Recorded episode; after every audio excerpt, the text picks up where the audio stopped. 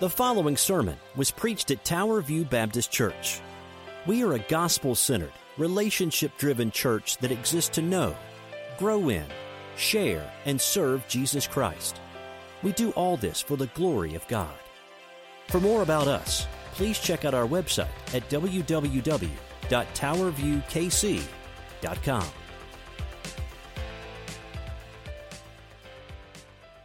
Greater than suffering. And so, as you come to this, uh, he's not here today, but uh, I want to thank John Moody for preaching uh, uh, a very straightforward sermon on Hebrews 12, 1 and 2 about running the race. And we will start reading in verse 1 all the way down to verse 11. So, if you're able to stand this morning, would you stand with me in honor of God's word? And let's read together Hebrews 12, 1 through 11. Greater than suffering, the Lord's discipline, a topic perhaps that we don't talk about enough or we don't consider enough, but the writer of Hebrews is going to put it before us today as we look at what it means to know the Lord under his hand of discipline, not always for wrong reasons, simply for growth it may be. But hear the word again, verse 1, starting down to verse 11. God's word says, Therefore, since we are surrounded by such a great cloud of witnesses, let us also lay aside every weight and sin which clings so closely, and let us run with endurance the race that is set before us looking to Jesus, the founder and perfecter of our faith, who, for the joy that was set before him, endured the cross, despising the shame, and is seated at the right hand of the throne on, of God. Verse 3 Consider him then who, consider, who endured from sinners such hostility against himself, so that you may not grow weary or faint hearted. For in your struggle against sin, you have not yet resisted to the point of shedding blood. And verse 5 Have you forgotten the exhortation that addresses you as sons? My son, do not regard lightly the discipline of the Lord, nor be weary when reproved by him. For the Lord disciplines the one he loves and chastises every son whom he receives. For it is for discipline, verse 7, that you have to endure. God is treating you as sons. For what son is there whom his father does not discipline? If you are left without discipline, in which all have participated, then you are illegitimate children and not sons. Besides this, we have an earthly father who disciplined us, and we respected them. Shall we not much more subject to the Father of our spirits and live? For they, verse 10, disciplined us for a short time, as it seemed best to them. But he, that is God, disciplines us for our good, that we may share his holiness. For the moment, all discipline seems painful rather than pleasant, but later it yields the peaceful fruit of righteousness to those who have been trained by it. This morning, again, I want to touch on a topic that not many people talk about because it's a hard topic to talk about. And it addresses a lot of questions that we may have. We may not solve them all today, we won't, in fact. But I pray this sheds some more light about what is happening in your life, perhaps right now, as you may feel, as it were, the heavy hand of the Lord upon you and what that means for you. It's not always a sin issue, though it can be, but most oftentimes it's just simply God growing you up just like a parent grows up a child in the way they bring them up as they grow in their young years. Will you pray with me? Let's go before the Lord one more time and we'll begin. Father, we thank you that you don't leave us as we are. You may take us just as we are, as we often sing, but Lord, you don't call us to stay there because if we have a new relationship with you, we have a new relationship with sin. And that is to fight it, to eradicate it, and do our best not to be tempted by it, all by your grace, through your strength, and by your spirit. So, Father, today, as we look at this topic of, of the Lord's discipline, would you give us wisdom and grace? Would you help us to do it for your glory? And, Father, on a day where the world is, is just uh, once again, going about the ways not which you have called them to, but the opposite. Would you help us, by your grace, to walk the straight and narrow, not to be legalistic, not to be pharisaical, but to share, as he said, in your holiness? We pray these things today in Jesus' name. And God's people said, Amen.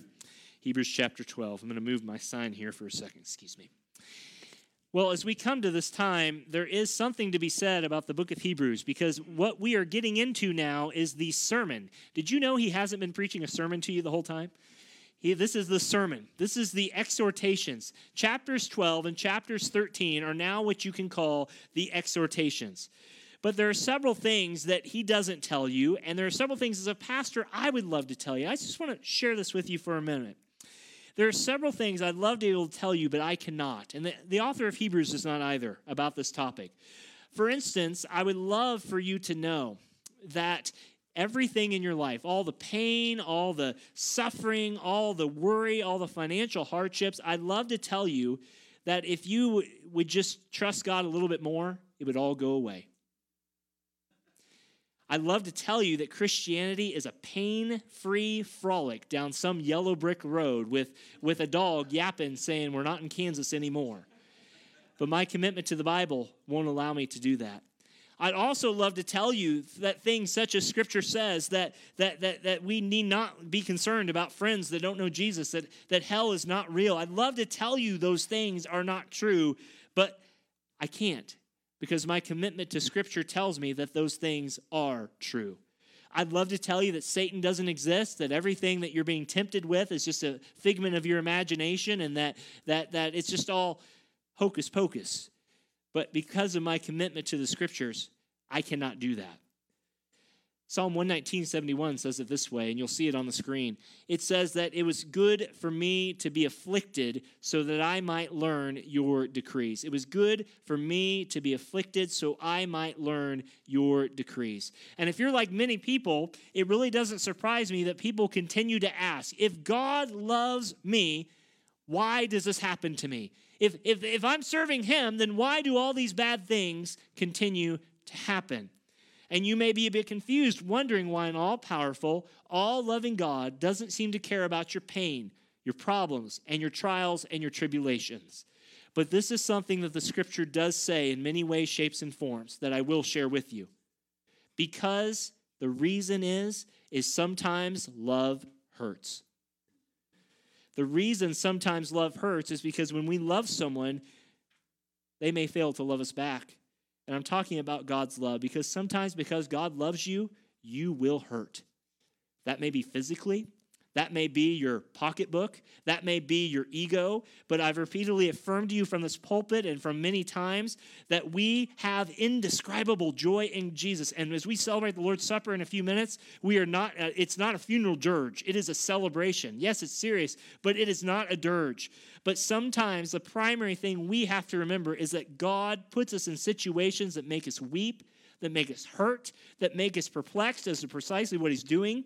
But because God loves us, sometimes it hurts.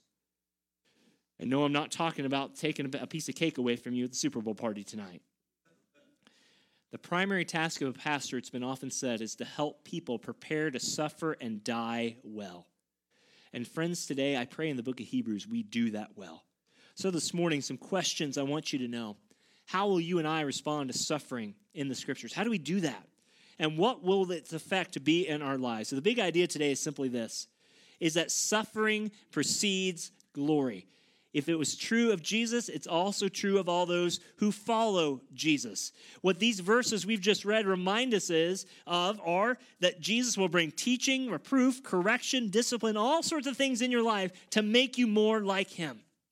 So you can share in his holiness. So you're fit for heaven. So you're ready to run the great race. And at times, God's hand of discipline seems light, but at times it feels like the weight of the world by God's providence is on your shoulders, and there's nothing you can do. You're not like Atlas, the great uh, uh, Greek mythology guy you see holding up the world. Only God can do that. It feels like you're under the weight of it. Yet it's all for one purpose to bring you in greater conformity to the will of God and the image of his Son. Eat your heart out, Joel Osteen. This is what the Bible says in Hebrews 4, I want you to see four things the Lord disciplines will do in your life. And as we get there, Pastor John, my former Pastor John, who preached here, now member John here, preached last week, and he reminded us that Hebrews 12, 1 and 2 is a picture uh, uh, that you might even say of like a stadium of people, the Old Testament saints of Hebrews 11, looking down upon these people running their race. Now, they're not in heaven. We don't believe there are saints in heaven that can look down through the corridor of time and see uh, people down here. That's why we don't pray to saints. That's why we don't pray to Mary because only Jesus is the mediator. There's one God and one mediator between God, and that is the man Christ Jesus. But we're not racing against one another. We're not racing against our own expectations. We're running the race God has set before us. And the fact is, I run my race better when I see you running your race well. I run my race worse when I see you not trying to run your faith race well. It's an individual pursuit, yet it's done within the confines of the body of Christ. And that's why it's so important that we realize this today The writer of Hebrews is giving you a sermon and a sermon and a sermon. Isn't that great? You didn't know that, did you? You got more sermons coming at you than you know. But he's going to tell you that to run that race well, God has to bring discipline in your life. It will look different for you than it will for me, than perhaps this church against the next church. Go read the book of Revelation. All the churches that Jesus sought after, they didn't all have the same problems. They had different things. But the point of it was is that Jesus will be glorified above all things in our lives no matter the cost. And that is what he is after. So this morning I want you to see these things. These Christians, as you know, are under heavy persecution. He's writing to, they're growing weak, they're slowing down, they're beginning to think it's not worth it.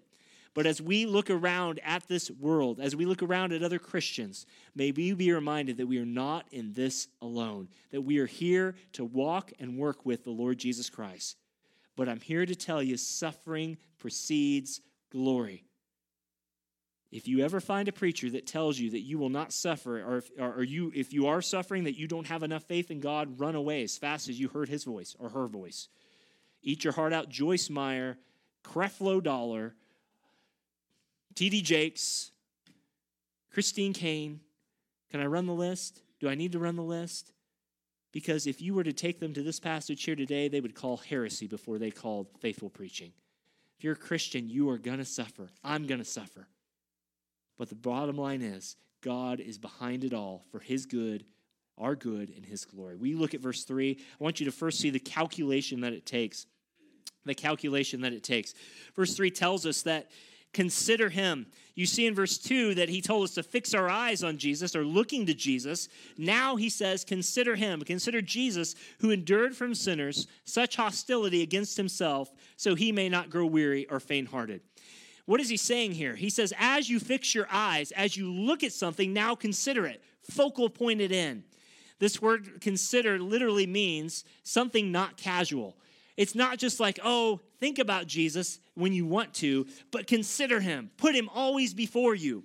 And it's the word we get here. It's a, it's a compound word that we get the word logarithms for. This makes Pastor Nelson all happy inside because it's computer code, and that's what he did as a young man zeros and ones but it also means to be so precise that it's a careful calculation.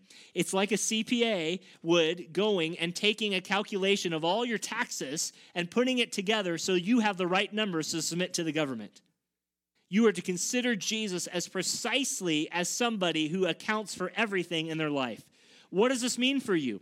It means you can't just have a vague love of Jesus. There has to be a specific love of Christ in your life.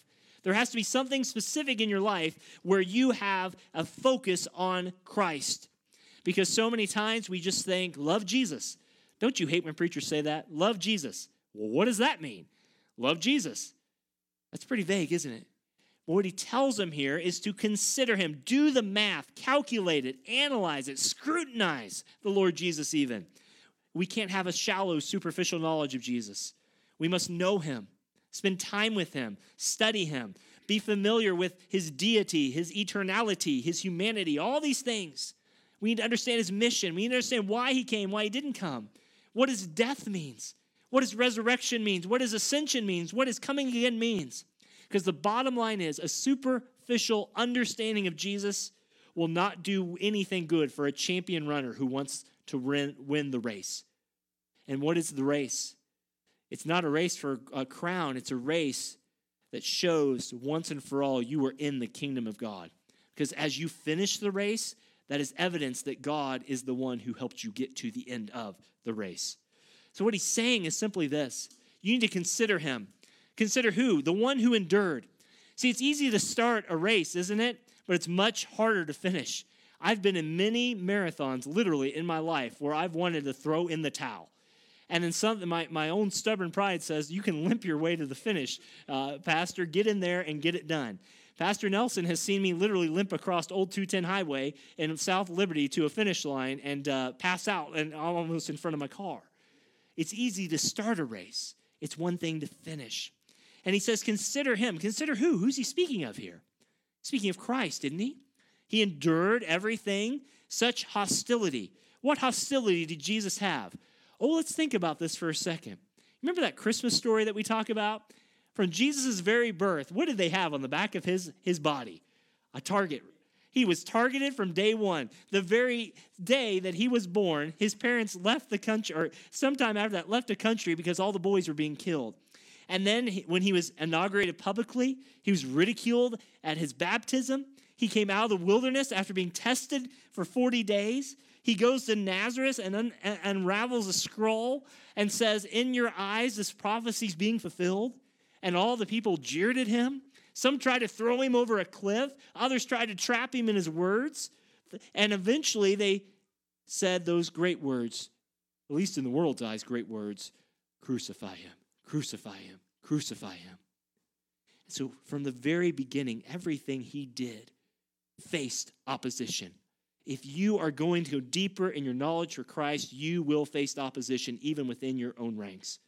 But I want to remind you that Jesus stayed the course. He didn't alter, he didn't flinch when the pain came. When the Father brought forth his plan in his life, he stayed the course. He calculated the cost. So, as an average Joe church member, what does this mean for you? You can fantasize about another job. You can fantasize about another spouse. You can fantasize about another church. But in God's providence and plan, there may be a time and a place to move different places.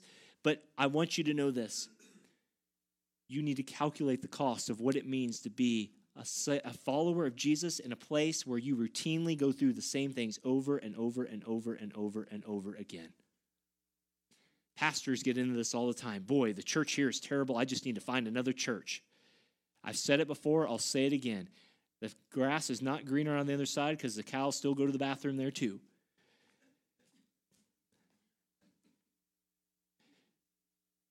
As it comes to your faith, you need to calculate the cost of what it's going to be. Have you considered him? Are you suffering in your faith?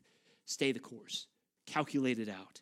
William Carey, the great Baptist missionary of years long ago, spent over 40 years in India, 40 years, and he never even saw a convert uh, to come to Christianity until seven years into his ministry. Seven years. What would it take for you to be faithful to a people, a place, or an organization to stay the course? I want you to know that we are so susceptible to lose our focus of what is important in this life.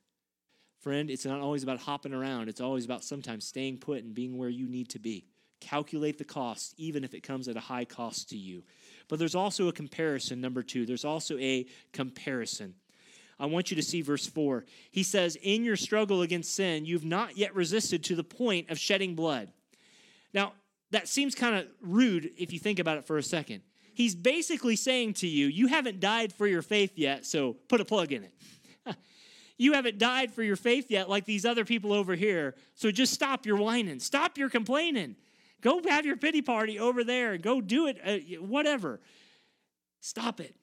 What's he referring to? He says, You have in your struggle against sin. What is that struggle? You've not shed blood. That's referring to Hebrews 9 22 where it was said in a few chapters ago without the shedding of blood, there is no what church? Forgiveness or remission of sin. It's a reference that God in the Lamb of God, would take away the sins of the world. In perspective, he's saying no matter how difficult it may be for you, nothing can compare to what Jesus faced. And we know that. That's the ultimate example. He just played that ultimate trump card, right? When you lay, lay down the name of Jesus, I mean, who can argue that? But his whole point is this we don't say this indifferently. We don't say this with pastoral without pastoral compassion. But the fact is, none of us here today have had to die on a cross for our discipline before the Lord. We don't have to bear the sins of the world. We don't have to do any of that. The reality is, compared to the martyrs of the faith, we, those who've died for the faith, we have it pretty easy, especially here in America, don't we? We get upset if someone cross looks at us for going to church the wrong way. What he's saying is we need a reality check. You need to compare your race with Jesus' race, and you have not yet have to die for your faith, so don't worry about it. Keep focused. Fix your eyes, consider the cost, calculate it out, but now compare to where you are. So this means you strive against sin. You flee temptation. You resist temptation. You put on the helmet of salvation, the armor of God. You wield the sword of the Spirit. You take up the shield of faith, and you do all these things for His glory. That's what he's saying. It's kind of like a coach. I had to put, put a football reference in, forgive me. But it's kind of like a coach coming before a player and giving him a bit of a talk on the back of the shoulder pads because he knows he can do better and say, Come on, son, get with it. Get going. We're playing football here. Christian, you're going to get hit in this life. You're going to get tackled for your faith. Whether that is spiritually or physically, you will suffer. You're running a race that God has set before you. So, how do you handle this? What are some super practical ways you can hold on to your faith when the going gets tough? Well, if you're looking at your notes, you got 13 staring you right in the eyes. You ready for these? Number one, be saturated with Scripture. Be saturated with Scripture. It's a silly illustration. I'm going to pick at him for a minute, but I've learned that our pastor Brian is a ketchup aficionado. There is nothing that man does not put ketchup on. He saturates everything he has. I don't know if he's hearing me or not, and he'll tell me later. I've, I've been at many lunches with him, no matter what the dish or, the, or whatever. That ketchup bottle comes out, and he just all over that. I love Brian for that. Friend, in a spiritual way, in a much seri- more serious way, in the beginning, God created the heavens and the earth. He is the mighty creator of all things. Saturate yourself from Genesis to Revelation. That's the primary starting point of how you're going to stay focused in considering the calculated cost of Christ. Second is study biblical doctrine. I don't want this to scare any of you, but I would encourage you to write this book down. It's very accessible to you. You could probably get it on $5 online. The seminary didn't have a copy. A couple of the guys I asked here didn't have a copy. But there's a book by R.C. Sproul called Everyone is a Theologian. Everyone is a theologian. What does that mean? Theology is just a study of God, what you believe about God. But I want you to know the more you study God and what we really believe, the more shored up you will be when those hard times come. When people tell you your God must not be real or he wouldn't have done that in your life, you can say, But my God is faithful, even when I'm faithless. You study biblical doctrine. Number three, you pray for this type of focus. You pray for this kind of focus. That is, you pray that God will keep your eyes fixed on the Lord Jesus Christ. You pray that for your family, pray that for yourself, you pray it for the church. Please, please, please pray that for us as pastors. We need that every day to not get in the weeds of things that are not where we should be focusing. Got those down? Number four, memorize key verses about Christ. Memorize key verses about Christ. say, where do I start? Start in the book of John. Go through and find what Jesus said. Some of you have a red letter Bible. I know some don't like those because it seems to elevate the words of Christ or the other words of Scripture. It's another topic for another time. But find the words of Christ, memorize them, let them saturate your soul, let them be a balm to you. And then, number five, meditate. Meditate upon Christ throughout the day. Take those memory verses, the things you're studying, and think about Him throughout the day.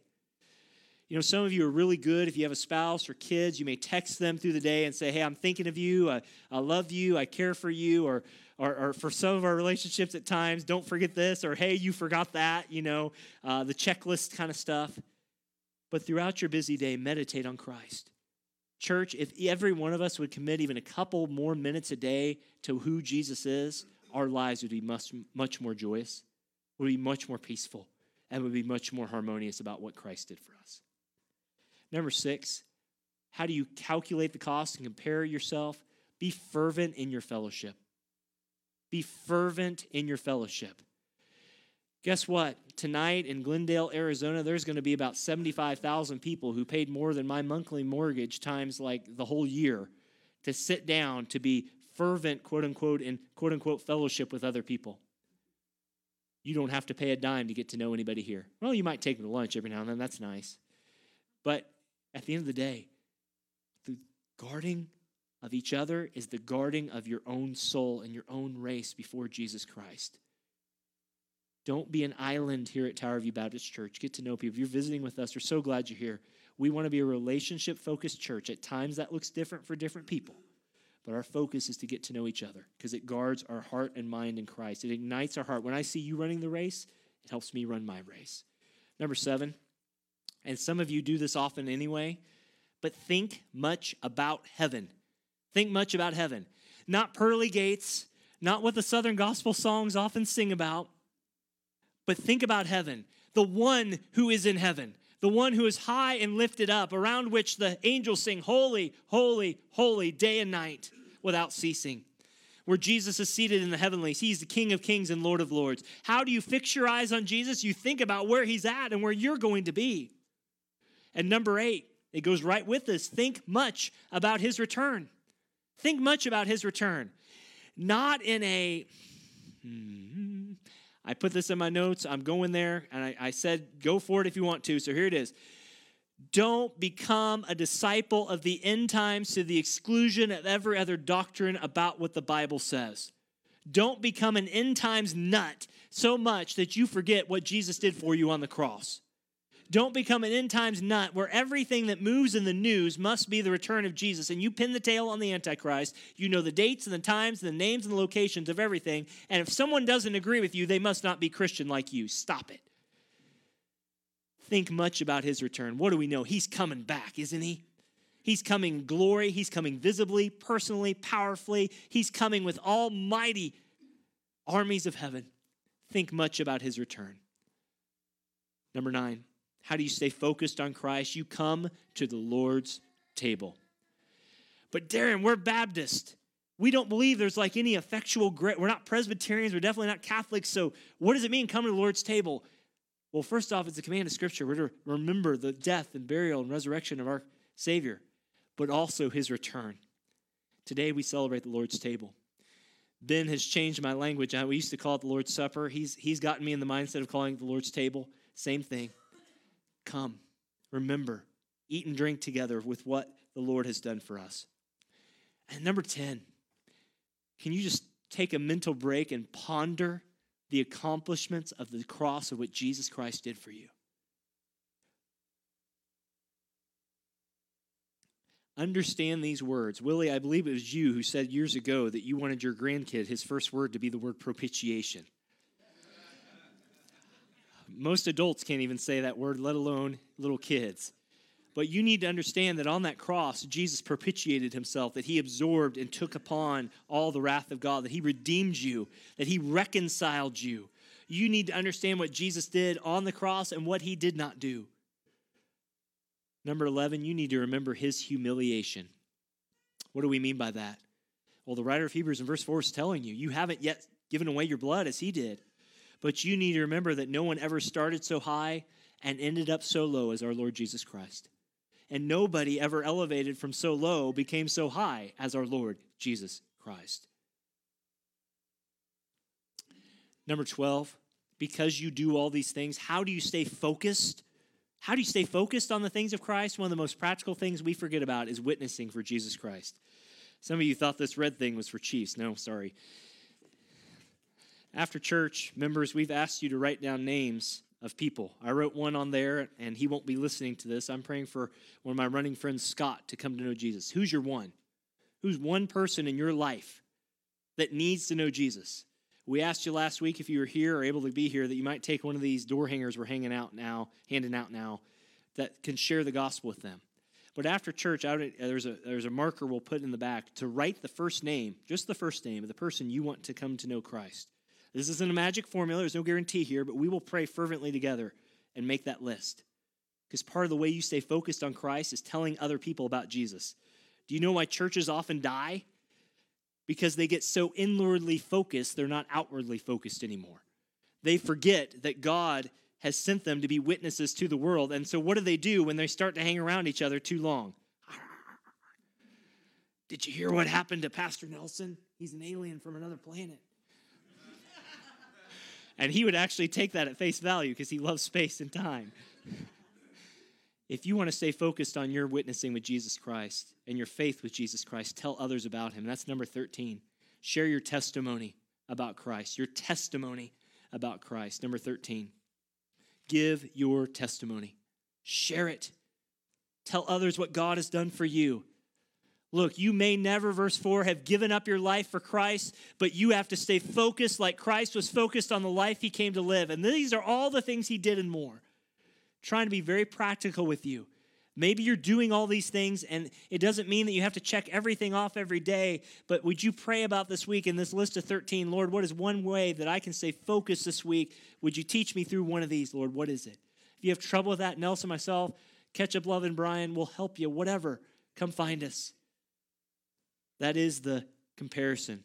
There was the calculation. Finally, I want you to see, or third, rather, the counsel.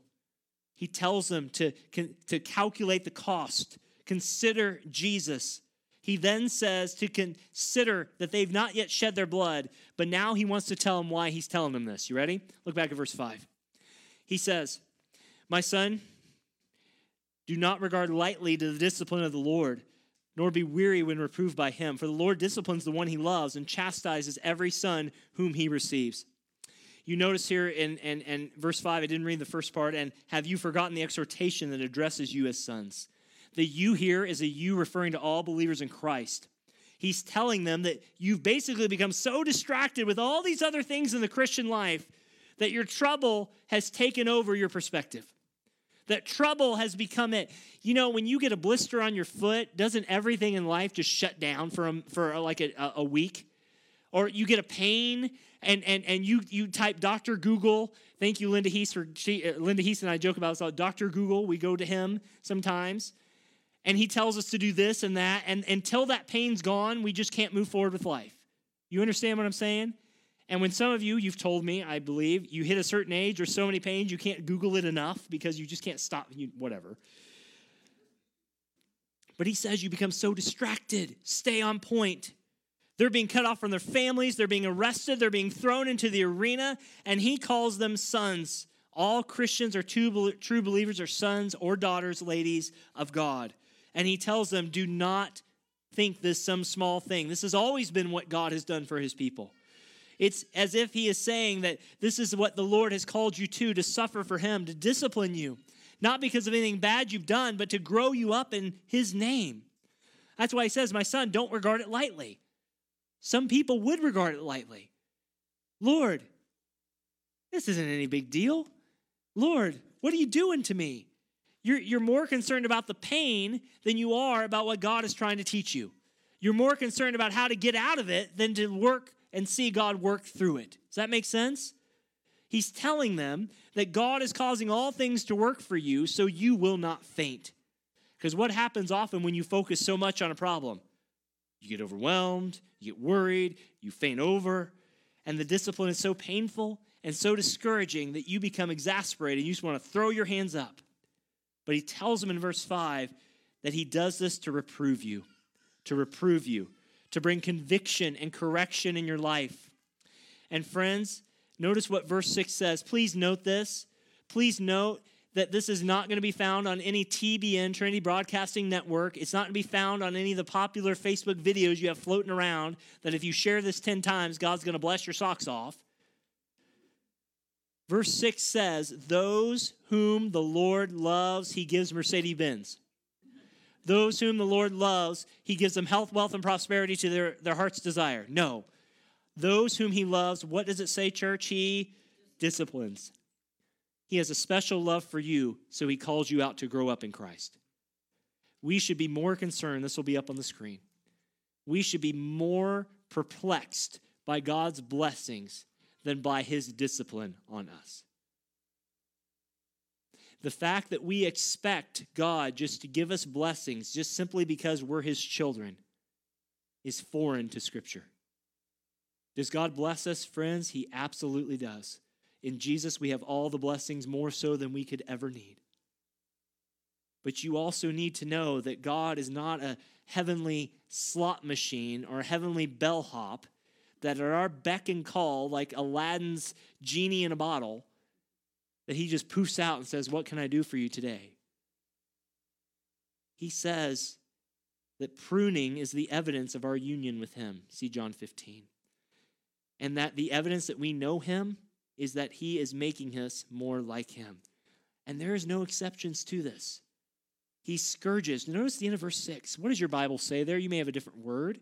He says, verse 6, the Lord chastises or scourges or receives.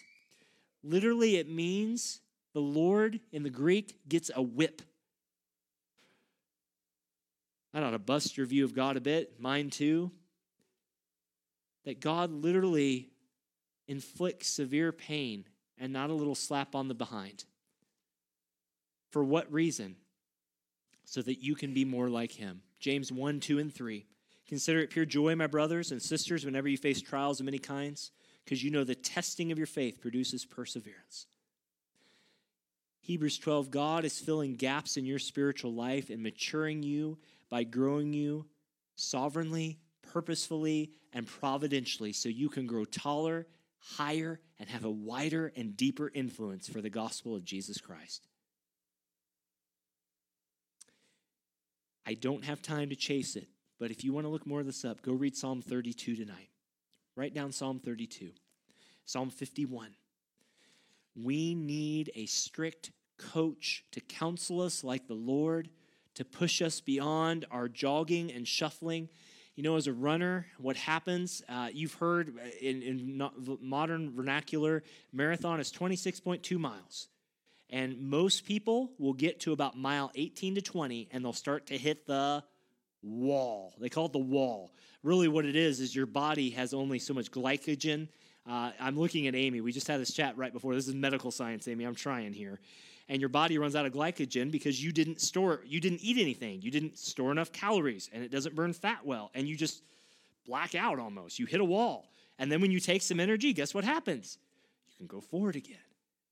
But it's almost like God is pushing us beyond our walls, our comfortable walls here, and reminding us to keep our stride and to keep pushing forward, even if it hurts. Lord, I don't know what you're doing in my life. Lord, I don't like that. Father, take it away. God, I prayed three times, Paul said. And God said, My grace is sufficient for you. My power is made perfect in your what? Weakness. Why does God bring discipline? Oftentimes, it's just simply to make you taller and stronger in your faith in Jesus Christ. And that church, that goes for us too here. Right now, big picture of our church, things are firing on all cylinders in a lot of ways. We've got some things always to shore up. Welcome to church life. But things have probably never been smoother in these last 10 years I've been here than now in a lot of ways. We could kick up our feet and say, easy sailing.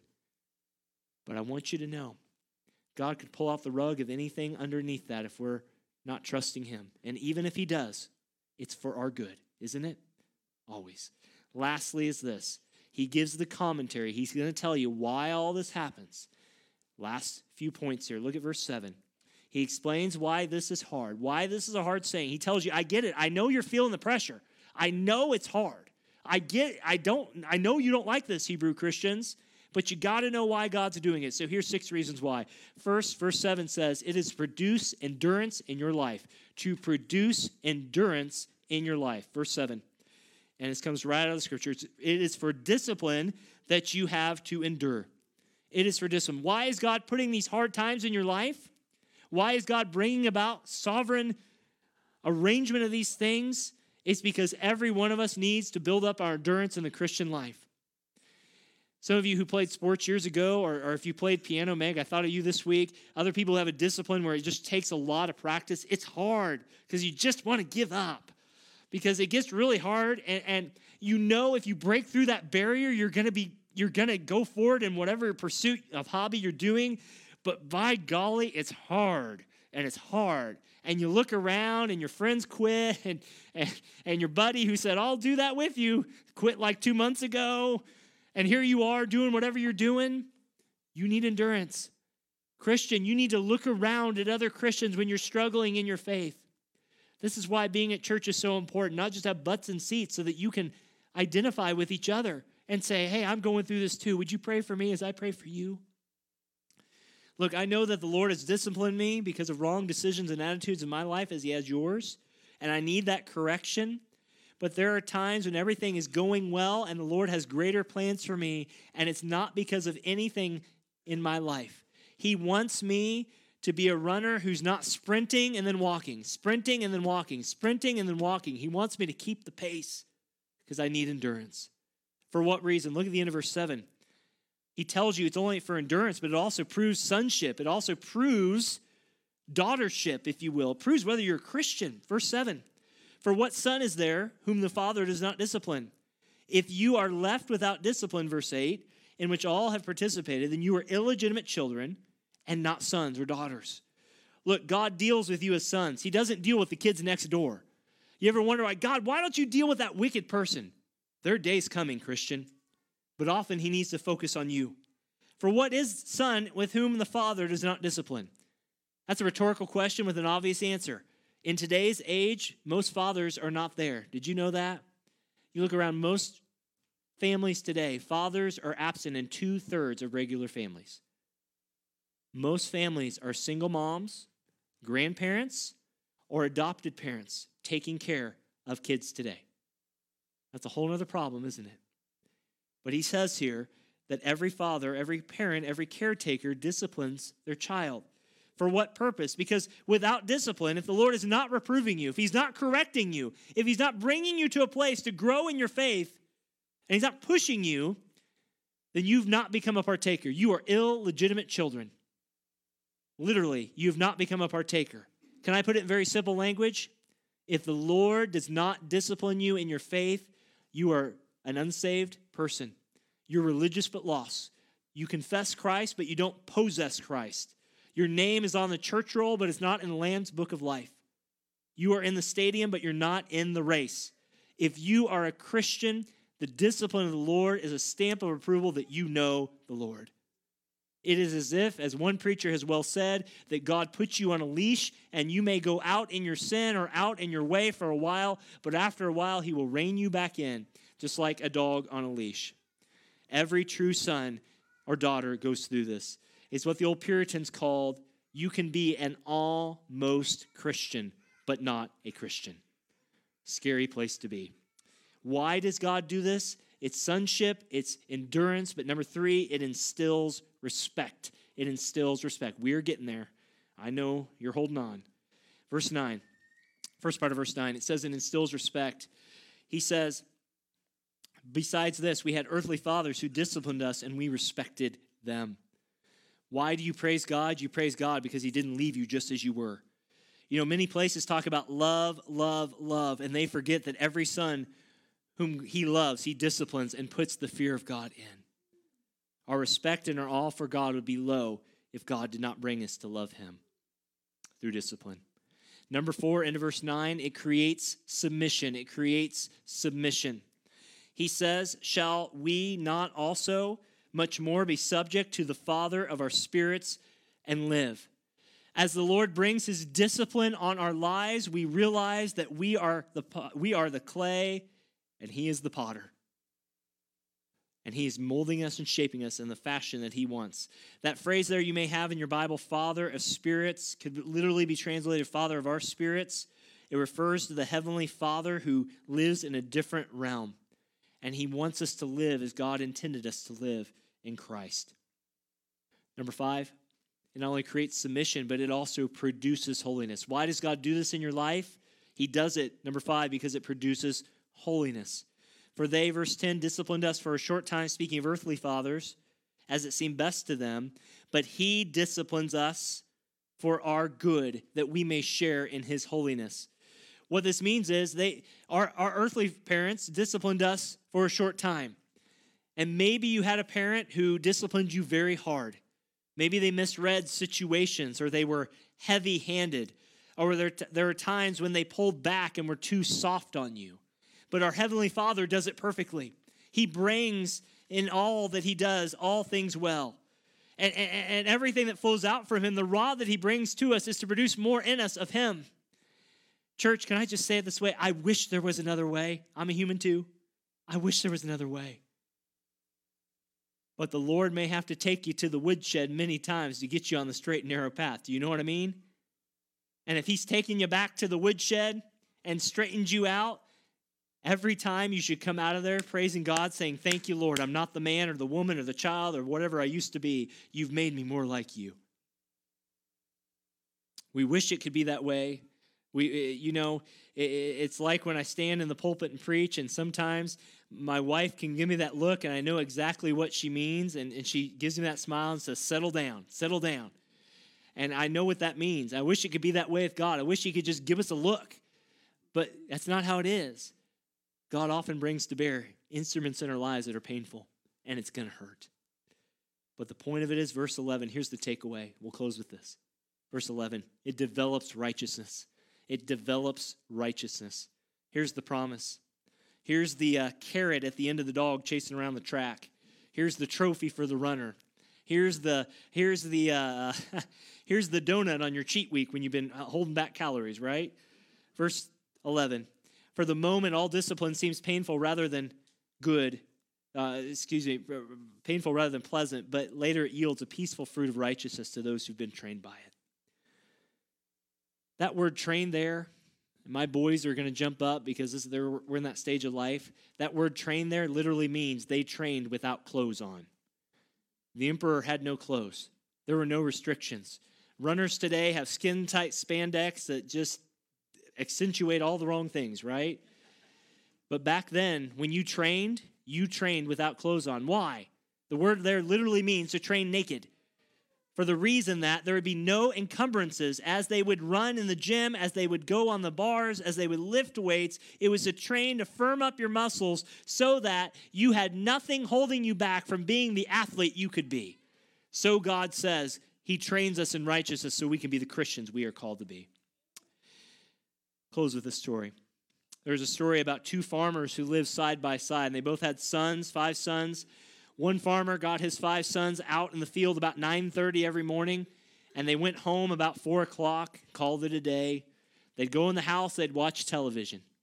That's one farmer. The other farmer with his five sons were up before the crack of dawn. They were out in the field by 6:30 or 6, whenever the sun was. They were always a half an hour early. And when the sun went down, they were always there a half an hour after. And he was pushing them and working them seemingly harder than the other farmer, and certainly harder than the farmer who was next door. So that first farmer with the five sons, the 930, the four, the banker hour guy, who was rather easy on his sons, said to the farmer who really pushed his boys, he said, Why are you so demanding on your boys? And the other farmer who knew they both were producing about the same amount of crops, the second farmer said to the first, said, Sir, I'm not raising crops. I'm raising boys. Christian God is raising men and women, and He's pushing on us and He's bringing us storms and difficulties. But I want to tell you, whatever God is producing in you right now is going to yield a fruit of righteousness in your life that you will look back for and say, Thank you, God, for taking me through that. I hated it, I didn't like it, but now I can serve you all the more, and more so, I'm more like you all the more, Lord may it always be. Suffering precedes glory, church. Will you pray with me as we close today? Father, thank you so much. As we get ready to sing our last song and partake of the Lord's Supper together, we are reminded, Lord, so much of how you work in our lives. These are not the sermons that get the most likes on Facebook or views on YouTube because they bring us to a great reality, Lord, that we don't like to face that, Lord, it was good for us to be afflicted, Psalm 119, 71, so we might learn your decrees. And it is for discipline and righteousness and conformity and proving our salvation and knowing you more that you bring about these hard times. Father, this doesn't mean that you don't sympathize with us. We thank you, Lord, that, that, that you always understand us. We thank you. The great message of Hebrews is we don't have a high priest who cannot sympathize with our weaknesses, but in every way was tempted and tested as we are, yet was without sin. We thank you, Lord, that you understand, you get it. You really do get it, Lord. But at the same time, help us to get it that when hard times come in our lives, whatever that may look like, whether that's public or private, corporate as a church or individual, that your grace abounds, and where we are weak, you are strong, where we are faithless, you are faithful, where we don't want to continue on, you continue to, to press us on.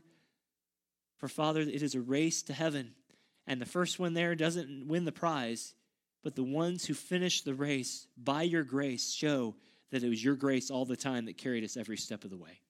So, Father, help us as we sing. Pass me not, my gentle Savior. Lord, may we remember that you pass us not even in our hardest and darkest times. Thank you for your grace.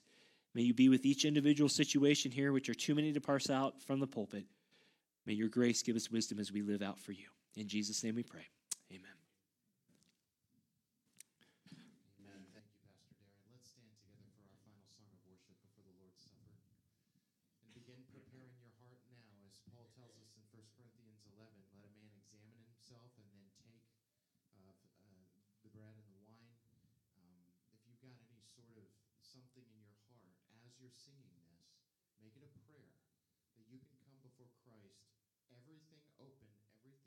exposed, He still loves you, He's still ready to forgive, and He will hear this humble cry that this song talks about. So just begin as you sing. Begin to examine your heart, confess sin before the Lord, and then trust in the forgiveness and merit of Jesus.